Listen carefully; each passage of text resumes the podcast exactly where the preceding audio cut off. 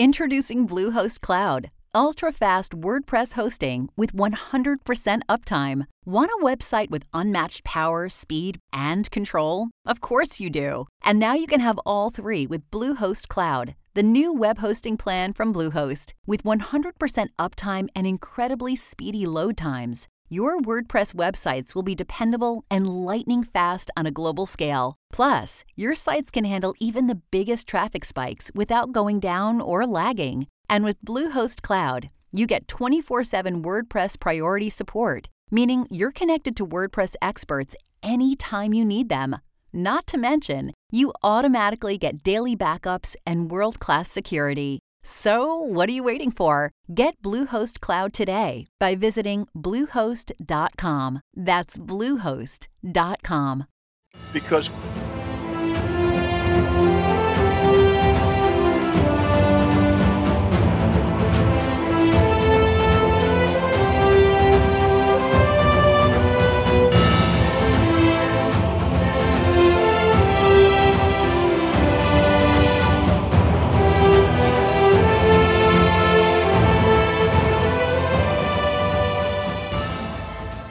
Welcome, everyone, to 1001 Heroes, Legends, Histories, and Mysteries.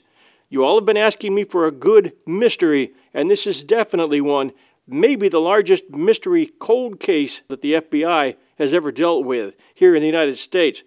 Today we have with us Darren Schaefer, and he has a podcast called The Cooper Vortex. And on that podcast, he brings in guests who are very, very familiar with the FBI case and the search for the true identity of D.B. Cooper.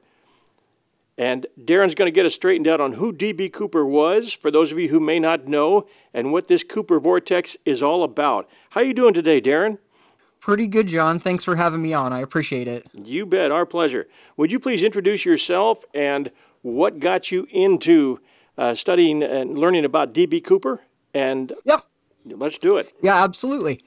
Uh, so uh, about five, six years ago, I was living in Woodland, Washington, uh, and I got the book Skyjack by Geoffrey Gray as a gift. Uh, just sort of interested in D.B. Cooper just because it was a local story. Woodland's probably the closest town to the supposed drop zone. And I read Skyjack, and in Skyjack, it sort of leads to another book about D.B. Cooper. Uh, so I looked, and that book was available. I read that one, and started getting on the forums online and read book after book. You know, I probably have read uh, 15 books on the subject at this point in time, uh, and and spent a lot of time reading on on the forums and online. It's easy to see why they call it a vortex, right? I guess once you get exposed to it, you kind of get sucked into it. Oh yeah, absolutely. That's why it's the vortex. You know, once you get sucked in, you can't get out of it. Why don't you explain what happened and when it when it was, what happened, and what the situation was at the time? Yeah, so it was uh, November 24th, 1971, uh, the day before Thanksgiving. Uh, Portland International Airport, a man going, uh, a man in a business suit with a trench coat goes up to the ticket counter and buys a ticket from Portland to Seattle in cash. It was $20. Uh, he didn't have to show ID or anything, so he just wrote his name on the ticket, and the name he wrote on the ticket was Dan Cooper. Uh, and then he supposedly boarded the plane last for Seattle, and then shortly after takeoff, he hands a stewardess a note, and she assumed it was just another businessman hitting on her, so she put the note in her pocket and didn't look at it. Uh, a few minutes goes by, and he grabs her. He says, "Ma'am, you might want to look at that note. I have a bomb." Uh, the note said that he had a bomb and he wanted $200,000 and four parachutes, two back parachutes and two front chutes, commonly known as reserves on the front chutes. So they kind of scrambled, and then the the pilot phones into air traffic control to relay the demands to the FBI. DB Cooper was careful to get his notes back while he was on the plane. The FBI sort of scrambles and and tries to get him his money and his parachutes. Uh, the the plane just circles over Seattle until they can do it. It was only supposed to be about a 45 minute flight, but uh, the plane was in the air for uh, two and a half, three hours, something like that. And then they just told the passengers that they were just trying to burn off some fuel before landing which I don't I don't know that that logic really makes sense, but that's what they told him at the time. Um, and then once on the ground, they had the the stewardess go out, get him his money, get him his parachutes. Once he had that, then they let the passengers off the plane. Now the, uh, ground, the ground was the same airport from which they left, or was it a different one? No, it was the Seattle airport. So they flew from Portland to Seattle. He makes his demands. They actually land in Seattle, let the passengers off. Um, and then Cooper has some very uh, specific flight instructions from there. Uh, he wanted the plane to take off from Seattle to fly to Mexico City. He wanted the plane to stay at or about 10,000 feet. He wanted the landing gear down. He wanted the plane depressurized and the flaps set to 15 degrees. They relay that information to air traffic control again from the ground. And in that setup, they didn't have enough fuel to fly to Mexico City. So what they did is they debated with Cooper about where they were going to fly to. I think Reno and, and Sacramento, I think, was the other city brought up. And he said, you know, Reno would be fine. We'll stop in Reno uh, to refuel. And then the air stairs were down, and he said that they should take off with the air stairs down. The pilots said that wasn't possible. They talked to air traffic. Air traffic said it's just not safe to take off with the air stairs down. Uh, and he says, you know, it's fine. Uh, it's safe to do that, but I'm not going to argue with you. I'll just lower them in air. Uh, and then the pilots weren't even sure that the rear air stairs could be lowered in air, if the plane would fly, if it would cause the plane to crash. Air traffic, they weren't aware of it either. They weren't sure, so they contacted Boeing. Um, and Boeing said, yes, that is possible. We've been doing some tests on that, and the rear air stairs can be deployed in flight. So it's interesting that Cooper seemed to know more about the plane than the pilots themselves. Uh, and then they, they take off from Seattle, I believe just close to 8 o'clock uh, when they took off from Seattle. And then the stewardess asks him if he needs anything. She kind of shows him how to lower the rear air stairs. Uh, and then he instructs her to go back into the cockpit. As she's going to the cockpit, she sees him put on one of the parachutes and mentions that it looks like he's done this many times before. And then when they land in Reno, they land with the rear air stairs down, and there's no DB Cooper in the airplane, or no Dan Cooper uh, in the airplane. Now, at any point, did he show them the bomb? He did. Um, he opened the briefcase that he had, and the stewardess said it appeared to to look like a bomb to her. Uh, a bunch of red sticks and some wiring. Most people who've investigated the story believe the bomb wasn't real. You know, DB Cooper stayed calm and collected the whole time. He had two bourbon and sodas on the plane. He paid for both of them. Um, and, and didn't leave fingerprints, so I assume he was wearing gloves?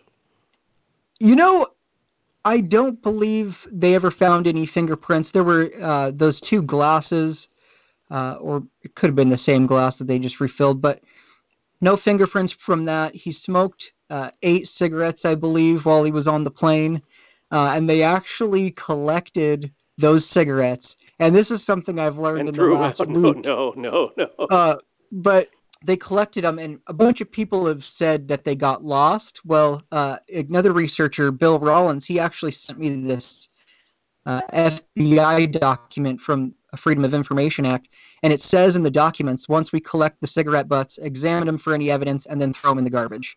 So they they had them and then chose to throw them away. Uh, there was no DNA evidence in, in 1971, so you don't know what you don't know. Wow. Mm. So when he when he jumped, he took his briefcase with him, and the took money his, bag. What else did he have with him? Uh, he took the briefcase with him. Uh, he took the money bag with him. Um, he had a a paper sack or a, a green canvas bag. Uh, I'm not really sure with him.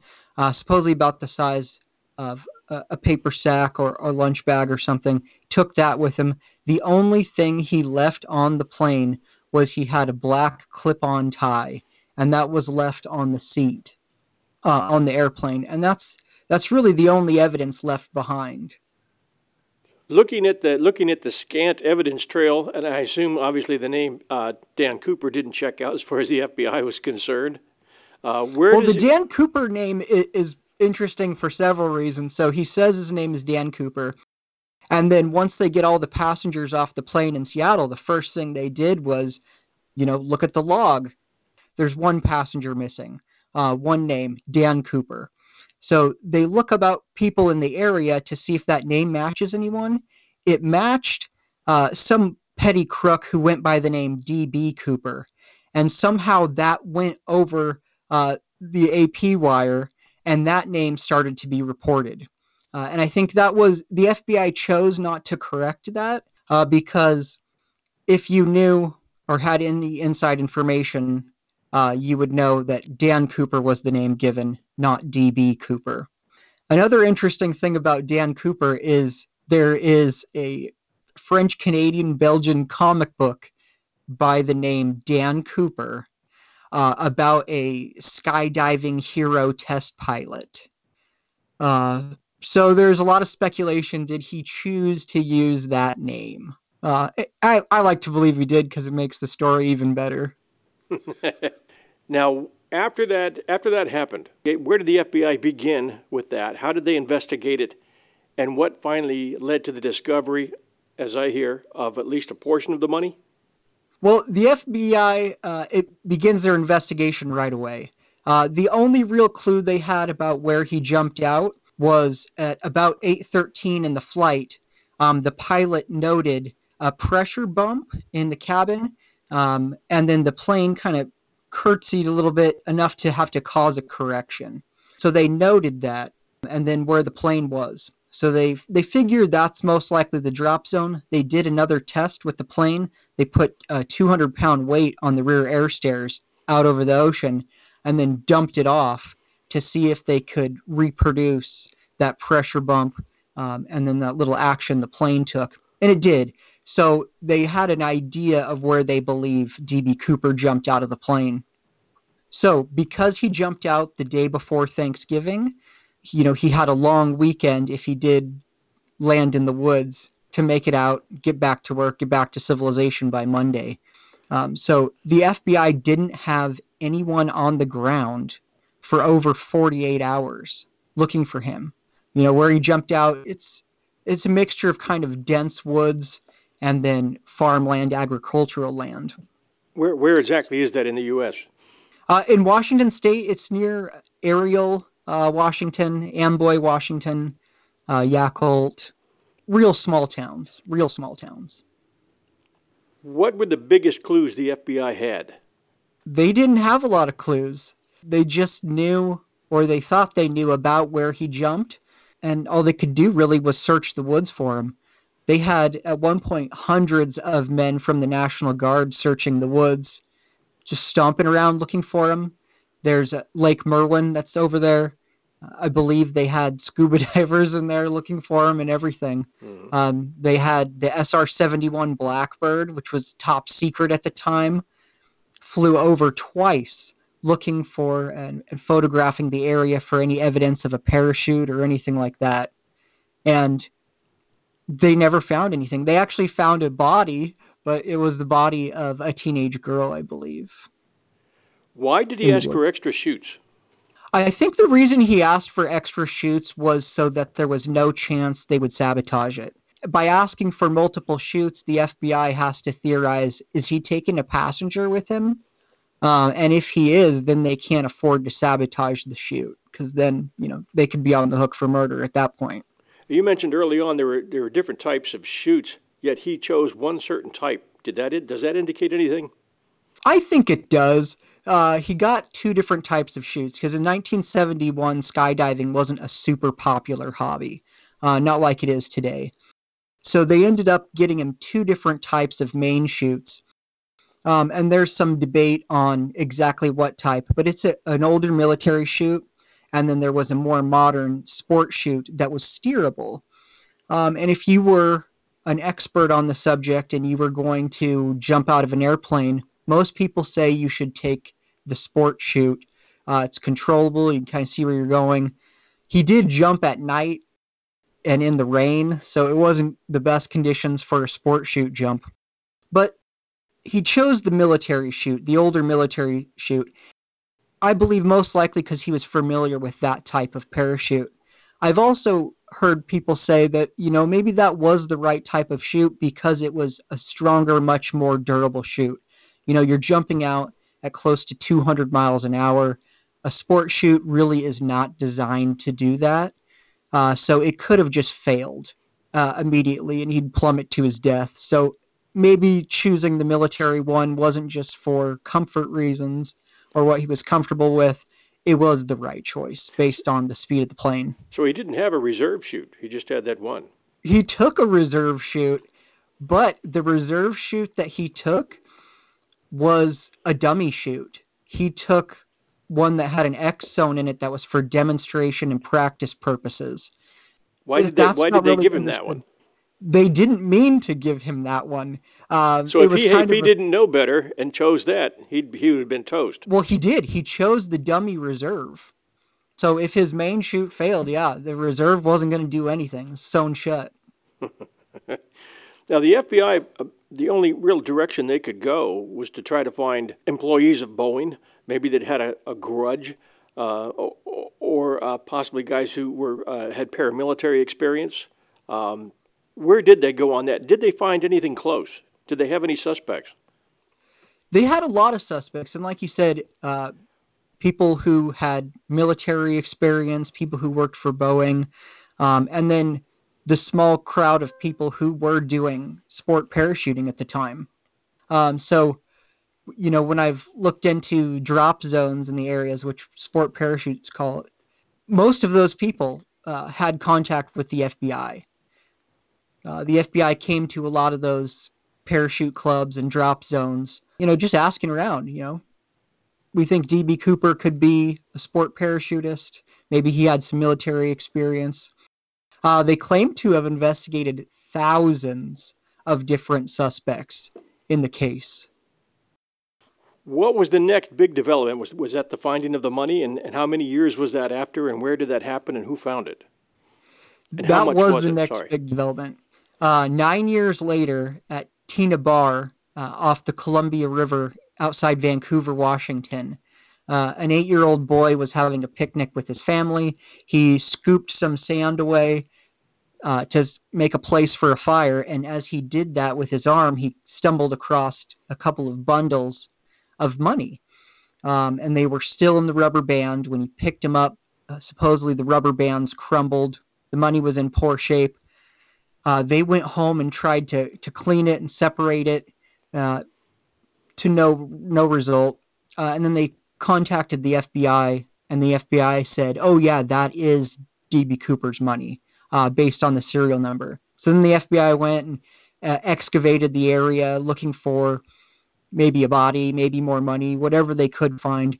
Uh, it was it was just that that fifty eight hundred dollars that was found there, um, and they couldn't come up with a, an explanation for how it got there. And of all the researchers I've talked to, there there isn't a good explanation uh, for how that money got there. That wasn't the bag he jumped with, then I assume. So he had to have no. that bag somewhere.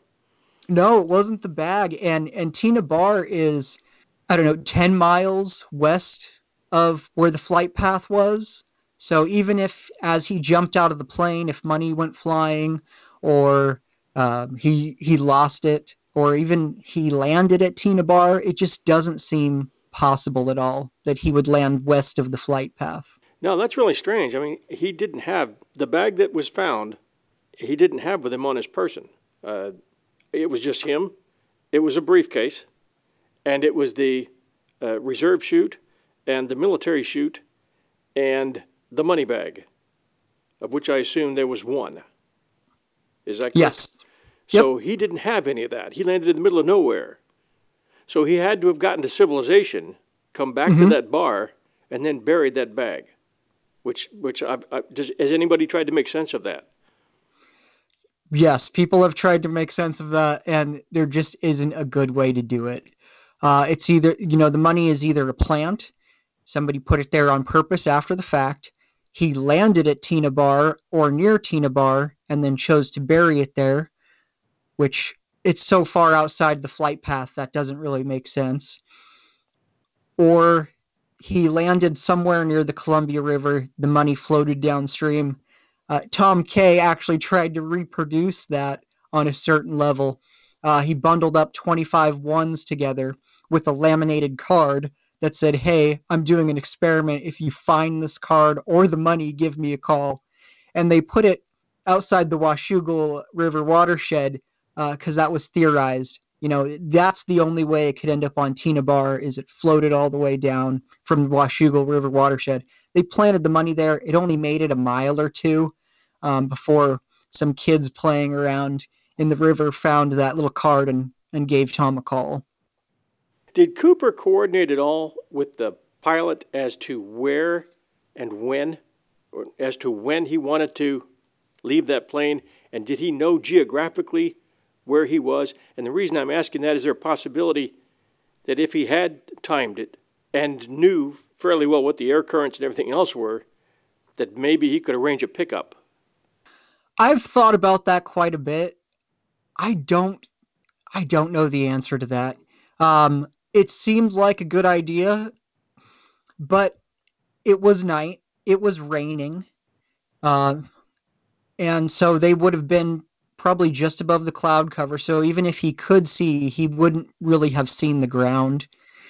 There may be some lights or, or markers he could use as a reference, but it would have been really difficult to communicate that. I mean, in 1971, there were no cell phones, there was no internet.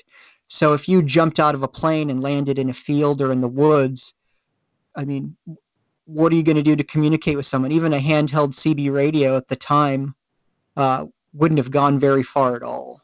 He was really rolling the dice. He's jumping at night in the rain, uh, not knowing what kind of winds he was facing over over the northwest U.S. At the very least, we can say, knowing that that's going to be covered with a lot of tall trees which makes that jump very, very dangerous. He was really rolling the dice there. Yeah, absolutely. And, you know, it's so interesting that he, everyone reported that he was calm, cool, and collected the whole time.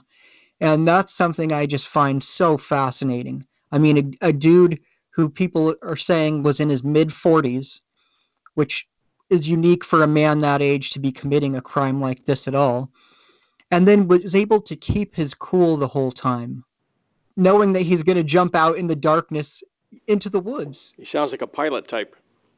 Talk about some of the guests that you had on. I, I heard I heard one of your shows. I thought it was excellent, and it was the I think it was called the tie. Yeah, so let's start with that one, and maybe go through some of your other guests as well. Uh, I've had a lot of really great DB Cooper researchers on. Um, my very first episode was with Bruce Smith. DB Cooper was Special Forces, and a lot of people refer to Bruce Smith as the mayor of Cooperville. I mean, he's been working on this story forever. He knows the ins and the outs. Uh, and then he knows a lot of the suspects. So, because there's so little information known about DB Cooper, you can plug a lot of different guys into the known facts. I mean, really, all that's known about him is he was in his mid 40s.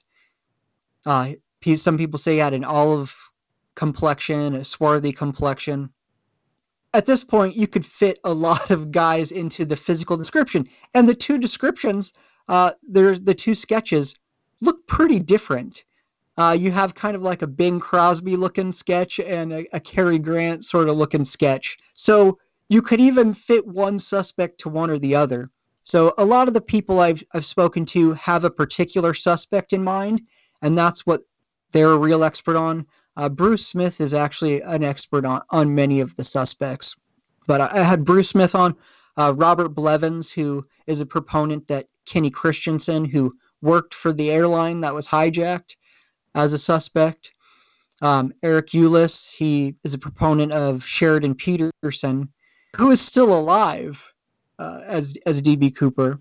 Robert Blevins, who's a, proponent of Kenny Christiansen, like I was saying, Kenny Christiansen's a pretty interesting suspect. He was a military paratrooper um, and then worked for Northwest Orient Airline as a purser, which is a title that's I don't think's around anymore, but I believe he was sort of in charge of the flight crew was his job. And when they said DB Cooper had a grudge, not against that particular airline, just a grudge in general, he was upset, Kenny Christiansen, about some going on with the union and pay and whatnot at the time. It would be interesting that he hijacked an airplane from his own airline. He could have been recognized by the flight crew. He does match the physical description of the Bing Crosby sketch, but Kenny Christiansen continued to work for that airline for decades after the hijacking. So, I mean, if you were the one that did it, would you continue to work for the same airline for 20 plus years after the fact? Well, let's say let's say you had a kid who needed an operation and that was going to cost you 200,000. So, you know, easy come, easy go. Yeah, I, and Kenny Christiansen had some unexplained money when he passed away. Uh, he on his deathbed sort of said to his brother, "I have something to tell you," uh, and his brother was said, "Don't worry about it. Uh, it's it's not a big deal." And he he never told him. Um, and then he had a friend that Robert Blevins believes was involved, uh, Bernie Geestman, and which is sort of a, a suspicious character. But a lot of people say the evidence that he worked for the airline for 20 years after and was a union rep and everything. So he was quite involved with the company. Just seems could be unlikely. Did he have an alibi? No, I, I don't believe he did at the time. Uh, I don't think he was a suspect at all until after he had passed away, which many many of the suspects aren't weren't involved until after. Uh, and Robert Blevins said that the FBI didn't really look into airline employees because the FBI believed they were a cut above the average person at the time. They were ignoring the but, fact that this guy knew about that, that dropgate. I mean, he oh, had yeah. he had knowledge of Boeing. That didn't come from nowhere. Yeah, definitely. So the FBI kind of ignored that. I don't think they ignored that. Uh, they they definitely looked into every lead they can. I mean, they've said they've investigated thousands of people. Tell me about the guest you had on and the story about the tie. It, what details did he relate to you about that story? Well, Tom Kaye has done pretty much, I, I believe, the only forensic work on the case, as far as I'm aware. Um, in around 2007, there was a new agent that was assigned the case, uh, Larry Carr, and he he had a pretty unorthodox style. So he actually got onto one of the forums that was being used uh, on the Drop Zone, which is a skydiving forum that had like this subsection about DB Cooper. Larry Carr actually got on that forum using the screen name Secret, C K R E T, didn't say that he was an FBI agent, and started sharing things about the case on that forum and the people were going crazy for it. Um, and they weren't sure who this secret guy is, uh, you know, all this cloak and dagger stuff. Uh, eventually, it did come out that it was Larry Carr working on the case, and and he was using those people to help investigate the case. Uh, and then it ended up going a step further, uh, and they hired, or they didn't hire, they asked this citizen sleuth team to take a look at it w- with Tom Kaye leading it. They meaning who? They asked. The FBI. The FBI. Okay. The FBI. I just want to confirm that. So so Tom Kaye and his team get access to all of the evidence the FBI has. The only thing they didn't get access to were personal files, um, suspects that were looked in, whatnot, that being private information. But they got access to the tie, which was really important.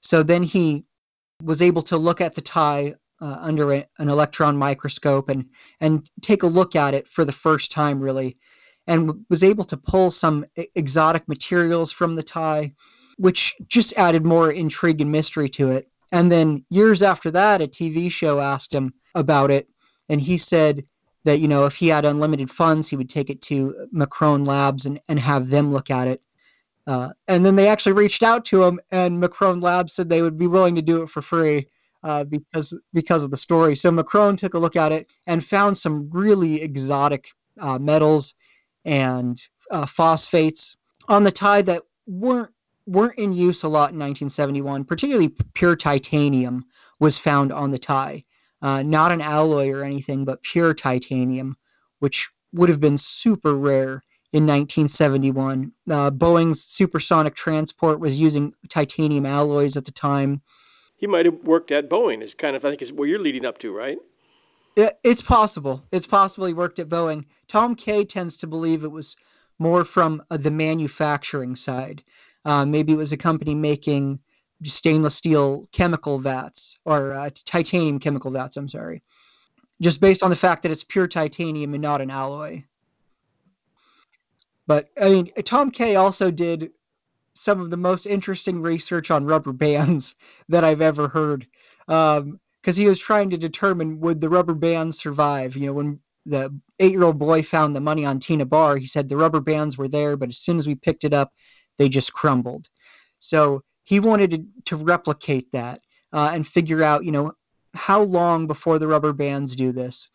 So he looked into what rubber bands were being used in 1971, who was making them, uh, and then got essentially the same exact rubber bands that would have been used on those bank bands in 1971 and did a, a, bunch of different experiments seeing how long it would last underwater, how long they last outside, how long they last in buried. sand, buried.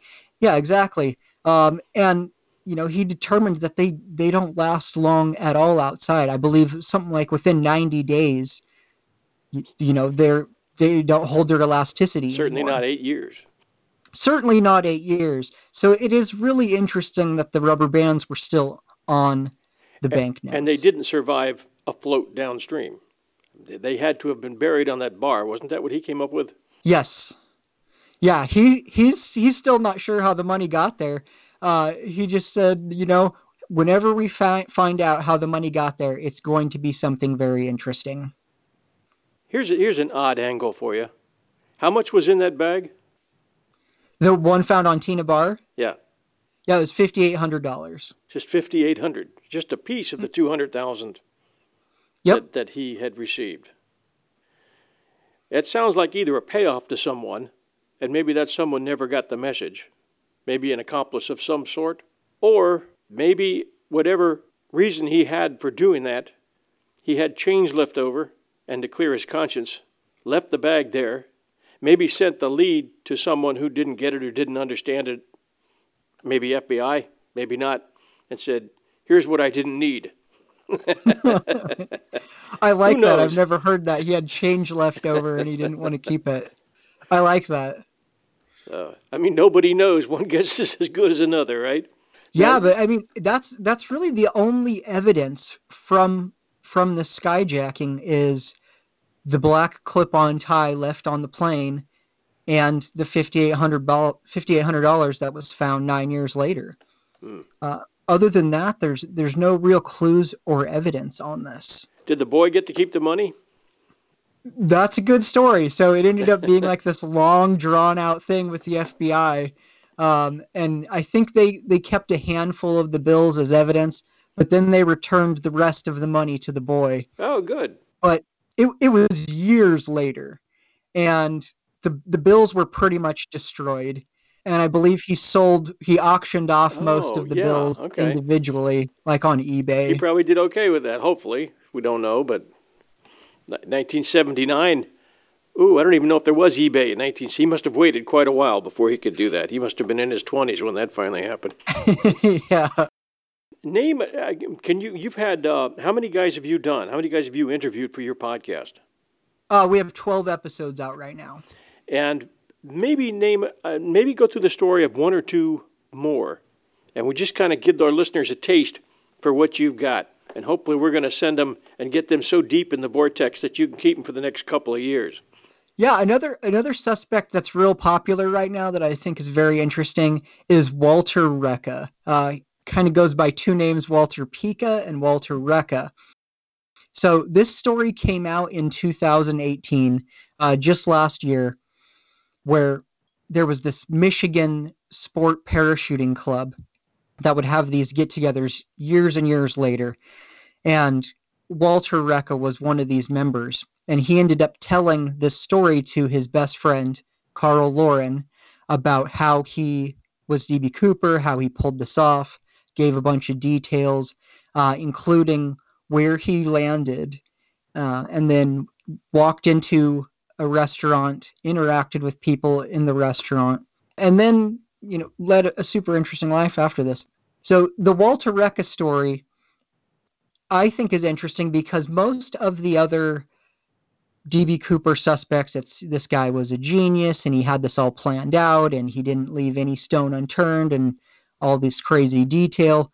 The Walter Reca story is kind of a bumbling crook and happened to get lucky every step of the way, uh, which I think makes the story super interesting. So Walter Reca is living in a small town, uh, like northeastern Washington. I, I'm sorry, I forget the name of the town he's living in at the time. But then essentially takes a bus to the Portland airport, stays in a hotel nearby overnight, hijacks the plane, um, and then his story, he jumps out of the plane over Cle Elum, Washington, lands uh, in some trees across from a highway, breaks his leg, stashes the chute, um, and then puts his trench coat over the money bag, walks into a restaurant. While he's in the restaurant, he sees this cowboy looking dude with a guitar, um, and he goes over to the phone, Walter Reca, to make a phone call to get his friend to come pick him up. And his friend asks him, Where are you? And Walt has no idea where he's at, really.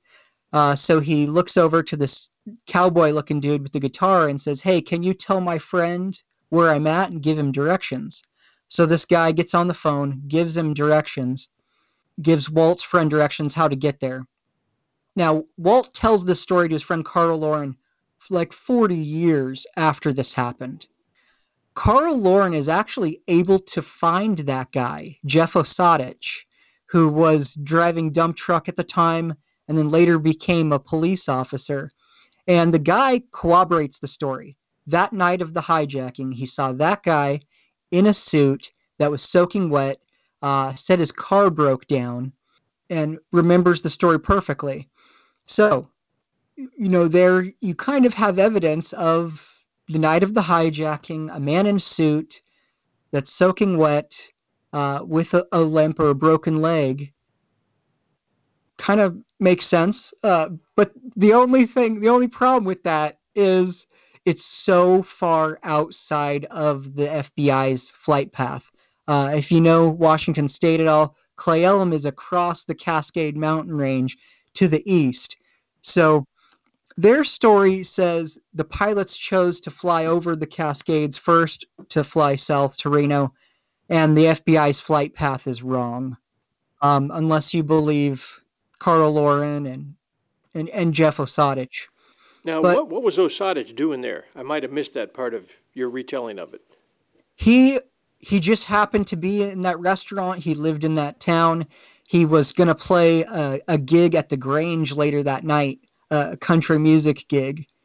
Um, so he just happened to be in that restaurant, ran into that guy, and and remembered it. Eh, how in the world, forty years later, did did our guy trying to track all this down find that guy? I I don't know. It's amazing. I mean, he went he went back to that town, and all he knew is it was a guy who was probably driving a dump truck who played country music who would have been at this this uh, restaurant. And so when he went to that town, he stopped by a garage and was said, "You know, I'm looking for this guy." Blah blah blah.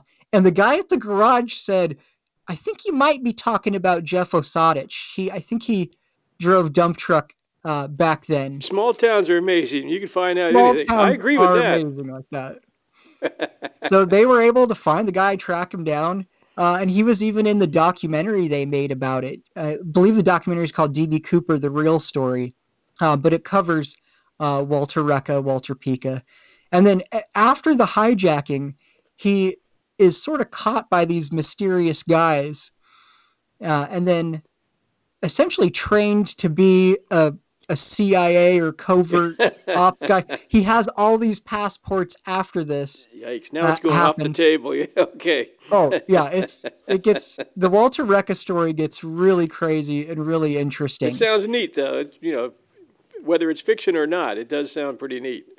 Yeah, you know, every one of these stories, whether they're fiction or not, all of these people led amazing, very interesting lives. Uh, w- one of my favorite suspects. Not, not like is, you and I as podcasters. You know, these these guys actually went out there and lived it, right?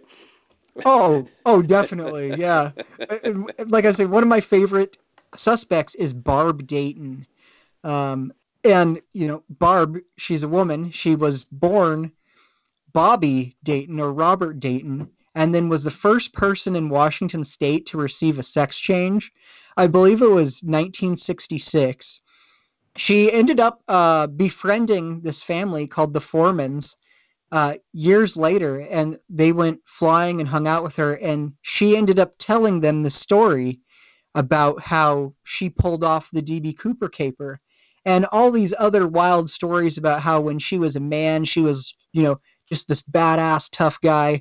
Uh, and then, you know, later became kind of a docile woman who worked at a library. Well, I can but, see I can see where the two hundred thousand would have been applied. yeah. Well, actually, she pretty much just threw it away or gave it away or didn't do anything with it. Oh, uh, according to the for the operation with that. Okay. No, the operation was before the hijacking. Oh, the, oh. the operation was like in 66, the hijacking in 71. So she would have had to have made herself look more like a man again for the skyjacking. And that's that the foreman said that's do. why she did it. Yeah. Was she still wanted to prove that she was still tough. Okay, that one's out there.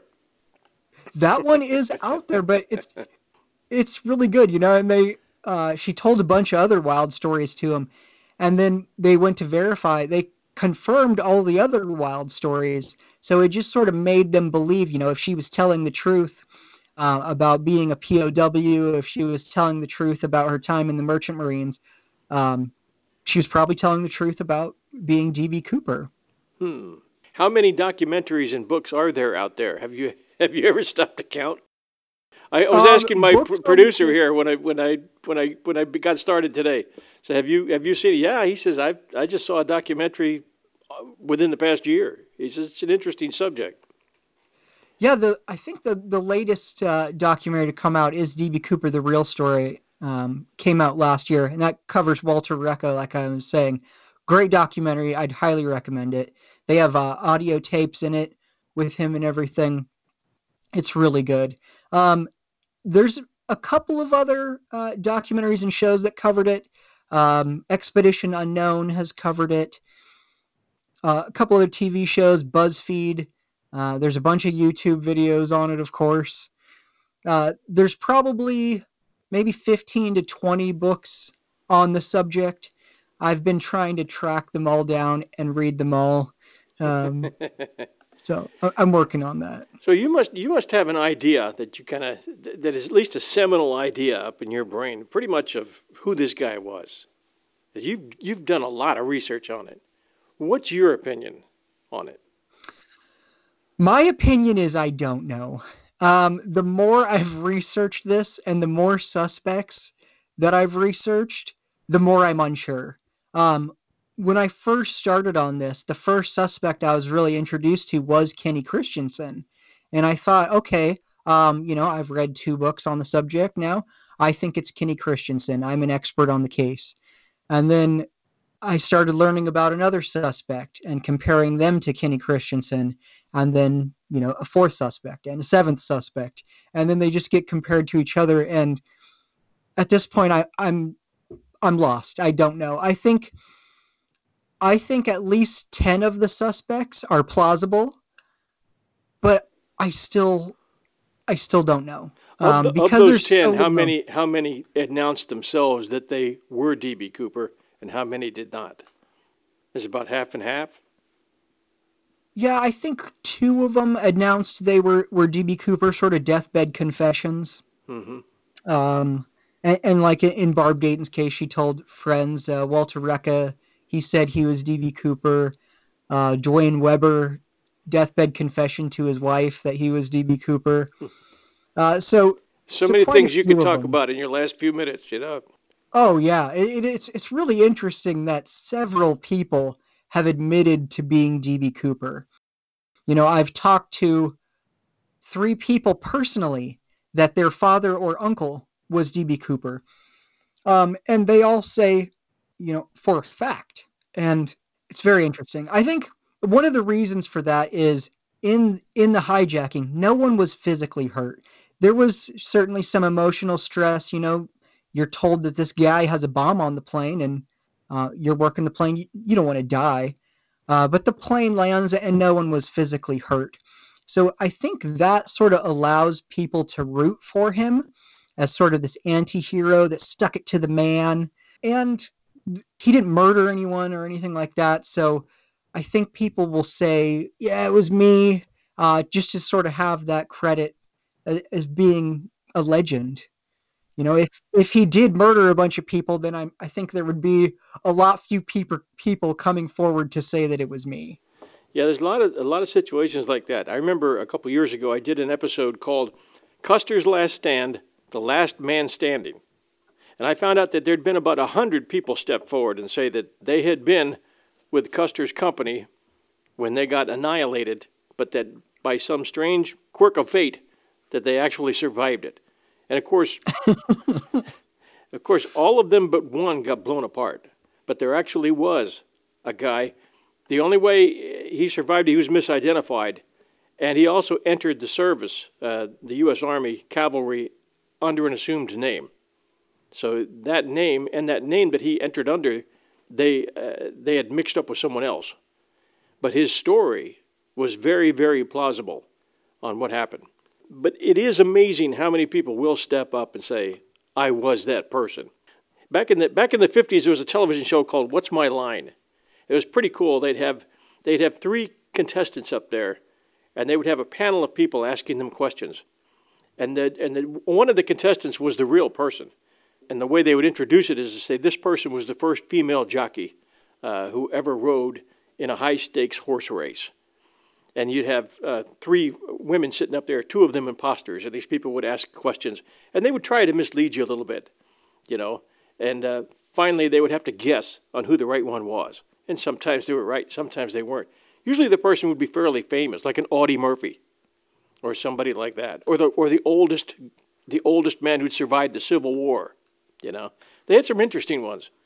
But it'd well, be that's to, exactly it, that's it, exactly what's happening in the DB Cooper case right now. Except instead of three people uh, standing up there, we've got forty people standing up there.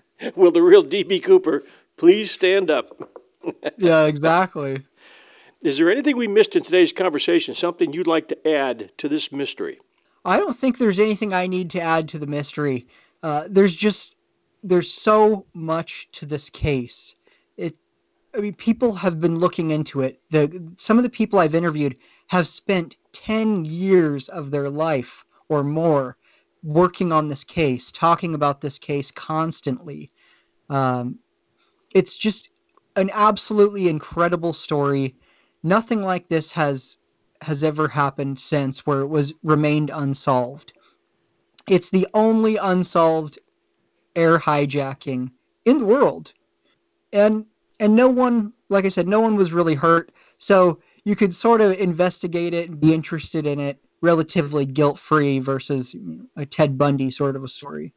Have you spoken with any FBI agents who worked on that case or or who are uh, maybe retired and, and, and still working on it? off the record? I ha- I haven't at this point in time. Hopefully, I could have. I'd, lo- I'd love to have Larry Carr on the show. So, Larry, if you're listening, uh, reach out to me. I'd love to have you on the show. Uh, but I've heard fr- from other people investigating the case, trying to speak with those FBI agents. Outside of Tom Kaye, no one has really had any luck. Um, the Foremans have tried to reach out to the FBI with evidence they have on the case. Many other people um, have just haven't heard anything back. And who are the Foremans?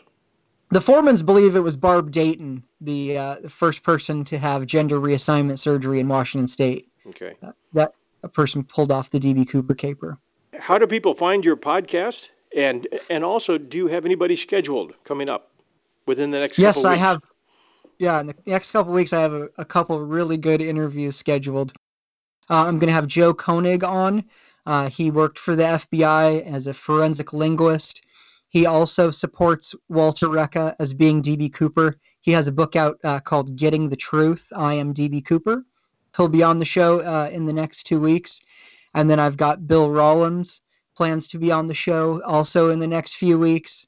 Uh, he ha- he has suspect Joe Lakich, uh, super interesting guy, engineer whose daughter was killed by the FBI uh, in this botched hostage situation. Uh, believes he pulled off the DB Cooper hijacking uh, as sort of a revenge against the FBI uh, and the airlines. And then I've also got coming up on the show Dr. David Gold, who believes that Frank Morris, who escaped from Alcatraz, committed the Zodiac killer killings and also the DB Cooper hijacking. Um, I'm reading his book on it right now. I, I told him as soon as I finished his book, we would do the interview. And that's going to be a wild story. Wow, sounds great. And how do we find your podcast? You can find my podcast wherever you listen to podcasts uh, Apple Podcast app, Google Podcast, Castbox, Spotify. Wherever you find podcasts, you can find the Cooper Vortex. And then you could reach out to us if you like. Uh, we're on Facebook and Twitter at the Cooper Vortex, or you can email us at dbcooperpodcast at gmail.com if you would like to talk about DB Cooper on the show, or if you know who he is. Darren Schaefer, thank you so much for joining us today. It's been fascinating. I have now been drawn into the DB Cooper vortex, so I'm going to have to try and do my best not to, not to get wrapped up a whole lot deep, deeper in it. But it's been fascinating. You're right. There is a lot there. And um, I will do my best to listen. I enjoyed the, listening to the podcast that I did catch very, very much, and I'll do my best to catch up on the rest. So thank you very much for being with us on the show today. Thanks for having me on, John. I had a great time.